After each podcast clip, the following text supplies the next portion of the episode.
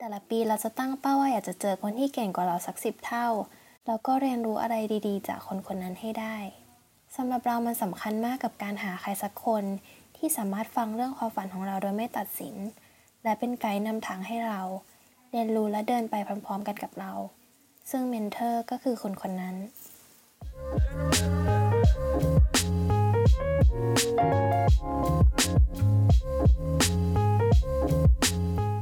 สวัสดีค่ะก็วันนี้จะมาพูดถึงเรื่อง mentorship กันนะคะ ก็ใครที่ติดตามเพจเรามาสักพักก็อาจจะเห็นเราเคยทวิตไปเรื่อง mentor กันบ้างเนาะ ซึ่งเราคิดว่าจากการที่เรามี mentor มาแล้วก็ได้เห็นประโยชน์จากการมี mentor เนี่ย เราคิดว่าการมี mentor ตั้งแต่อายุยังน้อยเนี่ยสำคัญมากๆ เพราะว่า คือเราคิดว่าสังคมไทยยังไม่ค่อยมีวัฒนธรรมในการมี mentor เท่าไหร่ ถ้าเป็นไปได้เนี่ยเราอยากจะให้หาคนที่สามารถให้คำปรึกษาในหลาย ๆ ด้านได้ ก็คือคนคนหนึ่งเนี่ยไม่จำเป็นที่จะต้องให้คำปรึกษาในทุกเรื่องก็ได้นะคะ บางคนอาจจะเป็นเฉพาะเจาะจงเรื่องนี้ ส่วนอีกคนเนี่ยอาจจะเป็นอีกเรื่องหนึ่งก็ได้เนาะส่วนตัวเราเนี่ยเจอเมนเทอร์จากการที่เคยร่วมงานกันนะคะ ก็คือโชคดีที่เจอคนที่สามารถ ให้คำปรึกษาแล้วก็เป็นแบบอย่างได้ตั้งแต่ช่วงแบบสมัยเพิ่งเรียนจบใหม่ๆ แล้วก็มันทำให้เราสามารถเซตเดบาร์ในด้านต่างๆ ของชีวิตได้ชัดเจนมากขึ้น คือเราคิดว่าต้องหาคนที่มีความเป็นโค้ชที่ดีแล้วแล้วก็รู้จักการสอนนะรู้จักการสื่อสารแล้วก็รู้จักการดึงศักยภาพของเราออกมาด้วยนะคะ วันนี้เนาะเราก็จะมาพูดถึงเรื่องmentor คืออะไรนะคะ บท เรียนที่เราได้จากการมี mentor มีอะไรบ้าง การมี mentor มันดียังไง จะช่วยเป็นไกด์ให้เราด้านไหนบ้างแล้วเราเนี่ยจะหาคนเหล่านี้ได้จากที่ไหนนะคะอะเรามาฟังกัน อันดับแรก mentor คืออะไรนะคะ ก็คือ mentor สำหรับเราเนี่ยเราคิดว่ามันก็คือความสัมพันธ์รูปแบบหนึ่งของคนที่มีประสบการณ์หรือว่าความรู้มากกว่า มาทำการไกด์แล้วก็ให้คำปรึกษาอีกคนนะคะ ทั้งในด้าน professional แล้วก็ personal เลย ก็คือ ไม่จำเป็นว่าจะต้องอายุมากกว่าก็ได้นะคะ แต่ว่าคนคนนั้นจะต้องเป็นคนที่มีความรู้แล้วก็ความเชี่ยวชาญในด้านนั้นๆ มากกว่าอีกคนอืทุกคนนะคะสามารถมี mentor ได้ mentor เนี่ยก็คือคนที่จะช่วยกำหนดเส้นทาง แล้วก็ให้คำปรึกษาในสิ่งที่เราต้องการ เพื่อที่จะเติบโตในด้านต่างๆ อย่างของเราเนี่ยก็จะมี mentor ที่จะช่วยไกด์เราในด้านของหน้าที่การงานนะคะ แล้วก็การทำ ธุรกิจแล้วก็ชีวิตส่วนตัวบ้างนะคะ ทุกคนเนี่ยสามารถมี mentor หลายคนได้เนื่องจากคนคนเดียวเนี่ยไม่สามารถเป็นให้เราได้ทุกอย่างเนาะ mentor เนี่ยก็จะมีหลายสาขาด้วยกันนะคะ แต่ในพอดแคสต์ episode นี้เราจะพูดถึงในแง่ของการทำงานเนาะความสัมพันธ์ระหว่าง mentor mentee เนี่ยจะเป็นความสัมพันธ์แบบปกติเลย ระหว่างทั้งสองคน ซึ่งทั้งสองคนเนี่ยจะต้องลงแรงในการรักษาความสัมพันธ์นั้นๆเนาะ เพราะว่าการให้คำปรึกษาเนี่ยมันเป็นเหมือนแบบถนนสองทางในเป็นเป็นรูปแบบหนึ่งความสัมพันธ์ของสองคนนะคะไม่ใช่การทำธุรกรรมนะคะ ดังนั้นคำแนะนำก็คืออย่าเพิ่งเดินไปหาคนที่เพิ่งเจอ แล้วก็แบบไปขอคำแนะนำจากเขา หรือว่าแบบถามว่าคุณสามารถเป็น mentor ให้เราได้ไหมอะไรเงี้ยมันก็คิดคิดเหมือนแบบในกรณีที่เราก็เพิ่งจะรู้จักใครใหม่ ๆ แล้วไปถามเขาว่าเราเป็นเพื่อนกันได้ไหมอะไรเงี้ยเราว่ามันก็ค่อนข้างจะแปลกๆนิดนึงเนาะ ซึ่งทั้งหมดนี้นะคะต้องต้องใช้เวลาในการพัฒนาความสัมพันธ์ที่แท้จริงก่อนนะคะ แล้วก็พยายามที่จะช่วยเหลือกันและกันทุกครั้งเท่าที่จะทำได้นะคะ ซึ่งตลอดเวลาที่ผ่านมาประมาณ 5-6 เดือนที่ผ่านมาเราได้คุยกับเมนเทอร์เป็นประจำเนาะอาจจะแบบเดือนละครั้ง จากที่แต่ก่อนเนี่ยไม่มั่นใจว่าอนาคตจะทำอะไร หรือว่าควรจะตัดสินใจยังไงเนี่ยหลังจากที่เราได้มีการ check in กับ mentor เป็นประจำแล้วก็มีความชัดเจนมากขึ้นเออเราก็จะมาเล่าให้ฟังนะคะ ว่าเราทำยังไง มาพูดถึงเรื่องข้อดีของการมี mentor ก่อนก็คือ mentor เนี่ยก็คือจะเป็นคนที่ไกด์เนาะแล้วก็ให้ความให้ข้อมูลแล้วก็ความรู้ในเรื่องที่เราอยากจะรู้อ่าเช่นสมมติว่าก่อนหน้านี้เราก็อาจจะมีแผนคร่าวๆเนาะว่าอยากจะทำอะไรต่อในชีวิต แต่พอเจอโควิด แล้วก็อะไรหลาย ๆ อย่างเนี่ยมันก็ทำให้แบบไปต่อไม่เป็นเหมือนกันเนาะซึ่งการมี mentor เนี่ยรู้จักการมี mentor ที่เขาแบบรู้จักตั้งคำถามเนาะแล้วก็ให้ข้อมูลข้อมูลต่างๆ ที่จำเป็นจริงๆเนี่ยจะทำให้เราสามารถวางแผนแล้วก็มองเห็นอนาคตต่อไปว่าตัวเองจะทำอะไรจริง ๆ หรือว่าจะต้องไปทางไหนชัดเจนยิ่งขึ้นนะคะ ในแง่ของการทำงานเนี่ยการมี mentor ที่ไม่ได้มาจากที่ทำงานเดียวกัน ก็จะช่วยทำให้เราได้มองเห็นมุมมองที่แตกต่างออกไปได้นะคะคำถามที่สามารถถามได้เนาะอาจจะเป็นในแง่ของการเป็นผู้นำเนาะการจัดการตัวเอง การต่อรอง เรื่องเส้นทางในอาชีพเนาะต่อมาข้อข้อดีของการมี mentor นะคะ ก็คือคนนี้เขาจะมองเห็นจุดแข็งแล้วก็จุดอ่อนในตัวเราที่เรามองไม่เห็น ซึ่ง มันก็จะเป็นข้อดีในแง่ของถ้าเราได้รู้จักเมนเทอร์คนนี้ในระดับดีในระดับหนึ่งเนาะก็คนคนนี้ก็จะสามารถให้คำแนะนำแบบตรงไปตรงมากับเราได้ก็คือแบบเอาจริงๆ บางทีเราก็ไม่ต้องการคนที่บอกเราบอกว่าเราแบบเก่งมากมายนะคะเพื่อที่จะทำให้เราสบายใจ แต่ว่าการได้รู้แบบ insight ว่าเราควรพัฒนาตรงไหนจริงๆเนี่ยมันก็จะช่วยเราได้มาก ๆเลย ซึ่งสำหรับเรามันก็สำคัญมากๆกับการที่จะมีใครสักคนเนาะที่สามารถฟังเรื่องราวของเราเนาะโดยไม่ตัดสินแล้วก็เป็นไกด์นำทางให้เราได้ ซึ่ง mentor เนี่ยก็คือคนคนนั้นอามาพูดถึงเรื่องขั้นตอนระหว่างที่เรา check in กับ mentor นะคะ ก็ของเราเนี่ยจะเป็นการ check in แบบเดือนละครั้งเนาะก็คือ mentor ก็จะทำการนัดเราว่า เดือนนี้จะนัดเวลาไหนเนาะก็เดือนละครั้งครั้งละ 1 ชั่วโมงนะคะ อาจจะเป็นเวลาไหนก็ได้ของเราเนี่ยก็จะเป็นนัดช่วงเช้า ช่วงเรื่องที่คุยเนี่ยก็จะแล้วแต่เลย ก็จะแรกก็จะเป็นเรื่องของการถามไทยความเป็นมาในชีวิตนะคะ แล้วก็เมนเทอร์ก็จะถามว่าเดือนนี้เป็นยังไงบ้าง แล้วก็มีเรื่องไหนที่เป็นแบบ main frustration ในชีวิตของเราตอนนี้หรือเปล่าอะไรเงี้ย แล้วก็จะเล่าเล่าไป แล้วก็เมนเทอร์เนี่ยก็จะฟังนะคะ แล้วก็จะ reflect แล้วก็ถามคำถามกลับมานะคะ แล้วก็มีอะไรที่คืบหน้าจากการคุยในครั้งที่แล้วบ้างนะคะ อาจจะไม่ต้องอาจจะไม่จำเป็นที่จะต้องคุยเรื่องอุปอุปสรรคหรือว่าปัญหาอย่างเดียวเนาะอาจจะแชร์เรื่องความสำเร็จที่ผ่านมาก็ได้อะไรเงี้ย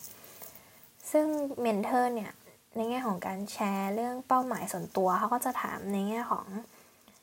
priority เนาะว่าสิ่งนี้สำคัญกับเรามากแค่ไหน แล้วก็เรามีการวางแผนระยะสั้นระยะยาวให้กับเป้าหมายแต่ละเป้าหมายยังไงนะคะ สำหรับเรื่องที่คุยเนี่ยก็อาจจะแล้วแต่คนเลยว่า สนิทกับ mentor มากแค่ไหนเนาะอย่างเราเนี่ยก็จะเน้นในเรื่องของอาชีพการทำงาน การทำโปรเจกต์ส่วนตัวนะคะ หรือว่าบางครั้งเนี่ยก็ถามเรื่องของการจัดการกับความกังวล หรือว่าการรับมือกับความสัมพันธ์ที่เป็นพิษเนาะเพราะว่า mentor เราก็จะมีมีความ specialize ในเรื่องของ wellness นิดนึงเขาก็จะสามารถให้คำแนะนำเราในเรื่องนี้ได้ อย่างที่เราบอกนะคือ mentor จะไม่ใช่ไม่ใช่คนที่ให้คำตอบนะว่าควรจะทำยังไง แต่ว่าจะเป็นคนที่ถามคำถามเราเนาะยกตัวยกตัวอย่างเช่น สมมติว่าเรากำลังรับมือกับความสัมพันธ์ที่เป็นพิษอยู่อะไรเงี้ยแล้วก็เล่าให้ mentor เราฟังใช่ไหม mentor ก็จะถามคำถามว่าอลองคิดดูนะว่าในอนาคตหลังจากนี้ 5-6 เดือน ถ้าเรายังมีคนคนนี้ในชีวิต คิดว่าชีวิตเราจะดีขึ้นหรือว่าแย่ลงหรือว่าจะเป็นยังไง อืม นั่นแหละ อันนี้มันก็จะช่วยทำให้เราได้เห็นคำตอบมากขึ้นเนาะว่าควรจะทำยังไงต่อไปดีในความสัมพันธ์ครั้งนี้นะ หรือว่าบางครั้งก็วิธีการรับมือกับความเครียดความกังวลนะคะ แล้วก็อาจจะเล่าให้เมนเทอร์ฟังหรือว่าถามคำถามว่า เอ๊ะปกติแล้วมีวิธีรับมือกับความเครียดยังไงเนาะ บางครั้งก็จะเป็นคำแนะนำคำแนะนำในแง่ที่มันใช้กับเขาแล้วได้ผล อย่างเช่นการออกกำลังกายหรือว่าการ อ่า breath work เนาะเขาก็จะแนะนำวิธีการหายใจเนาะเขาก็จะให้เหมือนแบบเป็น resource ที่สามารถช่วยเราได้เยอะมากๆเลยทั้งแบบบทความทั้งวิดีโอ พอดแคสต์อะไรเงี้ยคือเราได้ resource ที่แบบมัน work กับเขาจริงๆอะที่สามารถใช้ได้เนาะเราก็ลองมาทำแล้วแล้วมันก็ work กับตัวเราเหมือนกัน ทีนี้ต่อมาก็คือเราจะไปหาคนพวกนี้ได้ที่ไหนเนาะอันดับแรกก็คือลองดูรอบตัวก่อนว่ามีคนประเภทนี้อยู่รอบตัวไหมนะคะ อาจจะเป็นคนของเราเนี่ยก็จะคือของเราเนี่ยก็จะเป็นคนที่เคยทำงานร่วมกันเนาะอาจจะเป็นพี่ที่ทำงานก็ได้นะคะ เป็นเจ้านายก็ได้อาจจะเป็นรุ่นพี่หรือว่าคนในครอบครัวหรือว่าเพื่อนก็ได้นะคะ จริงๆก็ต้องรู้จักเข้าหาคนให้มากๆนะคะ เราเคยสัมภาษณ์ GO บริษัทหนึ่งเนาะกับเรื่องคำแนะนำของการมีเมนเทอร์ ซึ่งเราแบบสมมติว่าเราถามเขาไปว่าเนี่ย ถ้าเราอยากจะมี mentor ที่แบบว่าสมมติว่าเรามี CEO คนหนึ่งที่เราแบบ look up to มาก ๆ แล้วอยากจะเป็นให้ได้แบบเขาเนี่ย แต่เราไม่แน่ใจว่าเขาจะมีเวลาหรือว่าจะมาสนใจเด็กอย่างเราไหมเนี่ยคำแนะนำของเขาคืออะไร CEO คนนี้เขาก็แนะนำบอกว่า ไม่ว่าอยากจะขอความช่วยเหลือหรือว่าขอความปรึกษาอะไรใครก็ตามนะคะ คือ worst case เลยก็คือพวกเขาเนี่ยก็คือจะปฏิเสธก็คือ say no ก็คือถ้าไม่ถามเนี่ยก็จะไม่รู้นะคะ แต่ว่าส่วนใหญ่ผู้ใหญ่ก็จะยินดีให้คำปรึกษาแล้วก็ช่วยเหลือเนาะ แล้วก็แบบเขาจะประทับใจด้วยซ้ำว่าทำไมเด็กคนนี้ถึงมีความกล้าที่จะเข้าหาแล้วก็ถามเขาเนาะ เออถ้าไม่ถามก็ไม่ได้คำตอบ ต่อมานะคะคำถามที่ควรถามตัวเองก่อนการมีเมนเทอร์คืออะไรนะคะ ลองถามตัวเองก่อนว่า มีอะไรในตัวคนคนนี้ที่ฉันยกย่องนับถือชื่นชม แล้วก็ให้เขาเป็นตัวอย่างบ้างนะคะ ก็คือเมนเทอร์เนี่ยเขาควรจะมีบางสิ่งบางอย่างเนาะในตัวเขา ที่เราอยากจะเป็นให้ได้หรือว่าทำให้ได้แบบเขาบ้างนะคะ แล้วก็เราเนี่ยจะสามารถขอคำแนะนำหรือว่าถามเขาว่าเราจะทำแบบนั้นได้ยังไงบ้างนะคะ ต่อมานะคะ คนคนนี้เนี่ยจะสามารถทำการไกด์นำทางให้เราไปถึงเป้าหมายที่เราต้องการได้หรือเปล่านะคะ ซึ่งเมนเทอร์นะอย่างที่บอกไปก็คือไม่ใช่คนที่บอกว่าเราจะต้องทำอะไรในชีวิตแต่ว่า คือคนที่จะคอยผลักดันให้เราค้นหาคำตอบนั้นด้วยตัวเองนะคะ ต่อมาคำถามที่ควรถามตัวเองก็คือ ถ้าเราไม่ได้สนิทหรือว่ารู้จักกับคนคนนี้เป็นการส่วนตัว ลองจินตนาการว่าถ้าเราได้ร่วมงานกับคนคนนี้หรือว่าลองมี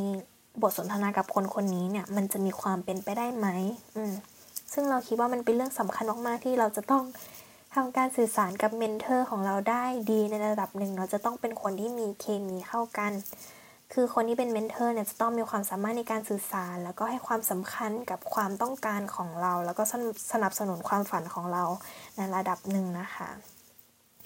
ข้อสุดท้ายแล้วข้อนี้สำคัญมาก ๆเลยนะคะ ก็คือต้องลองถามตัวเองว่า คนที่เราอยากจะให้เป็น mentor เนี่ยเขามีความสุขในชีวิต หรือว่ามีความสุขในหน้าที่การงานของเขาไหมนะคะ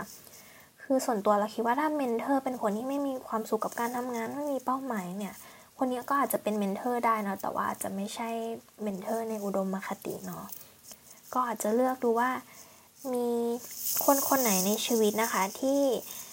เราขอคำปรึกษาบ่อยๆ แล้วก็คิดว่าเขามีความเชื่อมั่นในตัวเรา สามารถฟังเราโดยไม่ตัดสินได้ไหมนะคะ แล้วถ้าหาไม่ได้จริง ๆ จะทำยังไงก็คือโซโล่เลยก็คือก่อนหน้าเนี้ยที่เราไม่มี mentor เนาะเราก็เริ่มโดยการแบบอ่านหนังสือเนาะดูวิดีโอต่างๆ ใน YouTube หรือว่าฟังพอดแคสต์ค่อนข้างเยอะ ก็จริงๆของเราเนี่ยรู้จัก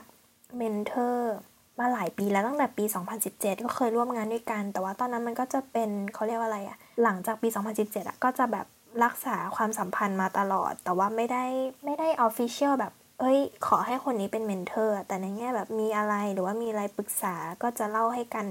ก็จะเล่าให้ mentor ฟังนะคะ แล้วก็เหมือนล่าสุดมาประมาณปีที่แล้วเนี่ยก็คือmentor เนี่ยเขาก็เหมือน offer เนาะว่าจะเป็น mentor ให้เราแบบ official อันนี้เราก็คิดว่า เออเราคิดว่าอันนี้มันก็เป็นวิธีการสร้างความสัมพันธ์ที่แบบออร์แกนิกเนาะสุดท้ายแล้วนะคะ ในฐานะ mentee เนี่ย เราสามารถให้อะไร mentor เราได้บ้างนะคะเมื่อพูดถึง mentor เนี่ยคนส่วนใหญ่ก็คิดว่ามาจะนึกถึงแบบคนที่มีอายุมากกว่าทำการแนะนำคนที่อายุน้อยกว่าใช่ไหมคะแต่ว่าความแตกต่างเนี่ยก็มีความสำคัญไม่แพ้กันเราก็คิดว่าเราเป็น mentee ใช่ไหมเราอายุน้อยกว่า mentor เรามาก ๆ แต่ไงก็ตาม mentor เนี่ยก็สามารถเรียนรู้จากเราได้เหมือนกันเนาะแม้ว่าเราจะมีประสบการณ์น้อยกว่า แต่ว่า mentor ก็สามารถเรียนรู้จากเราได้ในแง่ของ feedback เนาะที่ให้เขาเกี่ยวกับการเป็นโค้ชการเป็นผู้นำหรือหรือว่าวิธีการแบบเข้าหาคนรุ่นใหม่หรือว่าการอาจจะให้แบบมุมมองที่แบบสดใหม่ต่อ mentor ได้เนาะก็คือแบบหลายต่อหลายครั้งที่ mentor เนี่ยก็เล่าถึงความ ความคืบหน้าเนาะในโปรเจกต์ของเขาแล้วเราก็อาจจะให้ feedback ที่อาจจะช่วยเขาในการทำโปรเจกต์นั้นๆต่อไปได้นะคะ แบบนี้ก็สามารถทำได้เหมือนกัน Simon Sinekคนเขียน Start with Why เนี่ยเขาชอบพูดเรื่อง mentorship ไว้ค่อนข้างบ่อยนะคะในโซเชียลมีเดียส่วนตัว เขาบอกว่า a mentor is not someone who walks ahead of us to show us how they did it but a mentor walks alongside us to show us what we can do ก็คือ mentor เนี่ยไม่ใช่คนที่จะนำหน้าเนาะแล้วก็จะสาธิตให้ดูว่าเขาอะทำแบบนั้นได้ยังไง แต่ว่าเมนเทอร์เนี่ยคือคนที่เดินไปพร้อมๆกับเรานะคะ แล้วก็แสดงให้เราเห็นว่ามีอะไรบ้างที่เราสามารถที่จะทำได้บ้างนะคะเอาละค่ะก็ลองดูนะคะว่า ตอนนี้เรามีใครในชีวิตนะคะที่ เรียกได้ว่าสามารถเป็นที่ปรึกษาที่ดีนะคะ แล้วก็ถ้าการมีความสัมพันธ์กับคนคนนี้แล้วมันทำให้ชีวิตเราดีขึ้นเนาะแล้วก็ถามตัวเองว่า เราจะรักษาความสัมพันธ์นี้ ให้ยั่งยืนได้ยังไงเนาะแล้วเราก็จะให้อะไรที่มันเป็นประโยชน์ต่อเขาได้บ้าง แล้วก็ไม่แน่ในอนาคตหรือว่าในตอนนี้เนาะอาจจะลองถามเขาก็ได้นะคะ แบบเป็น official เลยว่าเขาจะสามารถที่จะเป็น mentor ให้เราได้ไหมเนาะ เอาละค่ะ สำหรับพอดแคสต์ episode ต่อไปจะเป็นเรื่องอะไรก็ติดตามกันได้นะคะ สำหรับวันนี้สวัสดีค่ะ